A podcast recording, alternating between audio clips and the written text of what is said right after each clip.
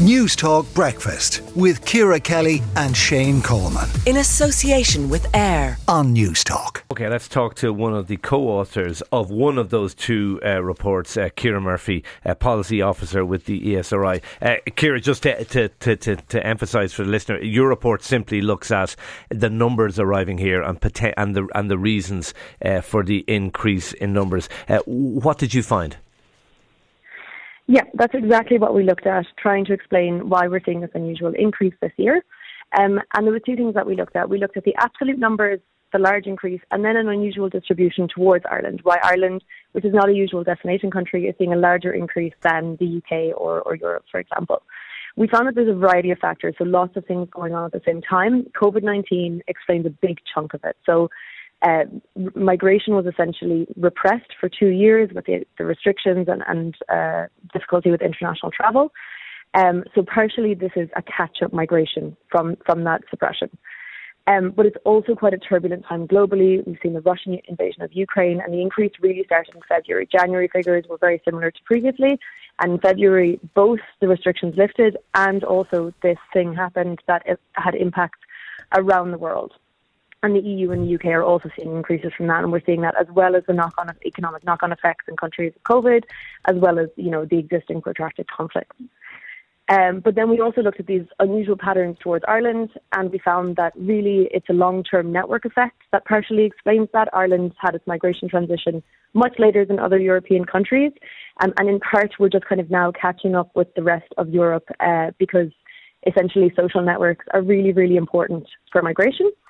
Um, and there's also a very small deflection effect from the UK following the Rwanda policies, but this is really small and much smaller than then there's been speculation about. All right. Okay. Uh, uh, I, I'm, I must say I'm somewhat surprised by that. Um, one of the one of the criticisms you get on the on, on the ground, and, and, we've seen it in uh, uh, at kind of various protests recently, is that Ireland is something of a soft touch uh, for for uh, asylum seekers for various reasons. I, I'm not saying that's the reality. I'm just saying that is a perception. Did any evidence of that come true in your research? Yeah, so you you do hear this quite a lot, but what we really found is that that is not very influential. Even if it is the case, it's not a massive influence on destination selection. So generally, the policies in the country have a minimal impact on where people decide to, uh, to apply. Social networks are much more important. Um, but for example, uh, one of the things that really matters is the people's perception that they can have a long-term settled future there, because for this type of migration, that's largely what they're missing. Uh, so that can be important. Um, but for example, welfare policies have no impact whatsoever. The, the research is very clear on oh, okay. that. Uh, two, two quick questions just before we let you go. Is this trend, like uh, upward trend, likely to continue? Uh, so we already the, the the trend kind of peaked in June, and we've seen it plateau and drop since then.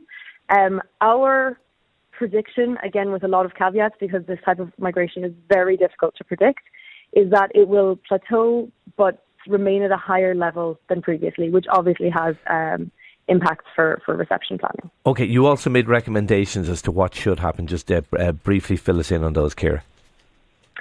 So the, the main recommendation of the report was one to do more research where we interview applicants because we've never done research uh, of this kind in Ireland. And the Department of Children, Equality, Disability, Integration and Youth, who commissioned this study, are now commissioning further research to look into it. So we'll be able to have more conclusive um, answers. And the other one is that really flexible reception systems that can accommodate the highest level. So we saw numbers similar to this in 2001, for example, but that can be strategically redeployed when this when the when the numbers drop is really important for dealing with this kind of migration because it does just vary over time in a way that's just not in the control of, of national government. Uh, Ciara Murphy. And and as your yes. Sorry, Ciara. As your previous uh, no, as your previous uh, guests were talking about, it's it's really housing that that matters. Okay, uh, Ciara Murphy, Policy Officer with the ESRI, co author uh, of that new report uh, on the uh, increased numbers of applicants for international protection here. Thank you for talking to News Talk Breakfast. News Talk Breakfast with Ciara Kelly and Shane Coleman. In association with AIR. Weekday mornings at 7 on News Talk.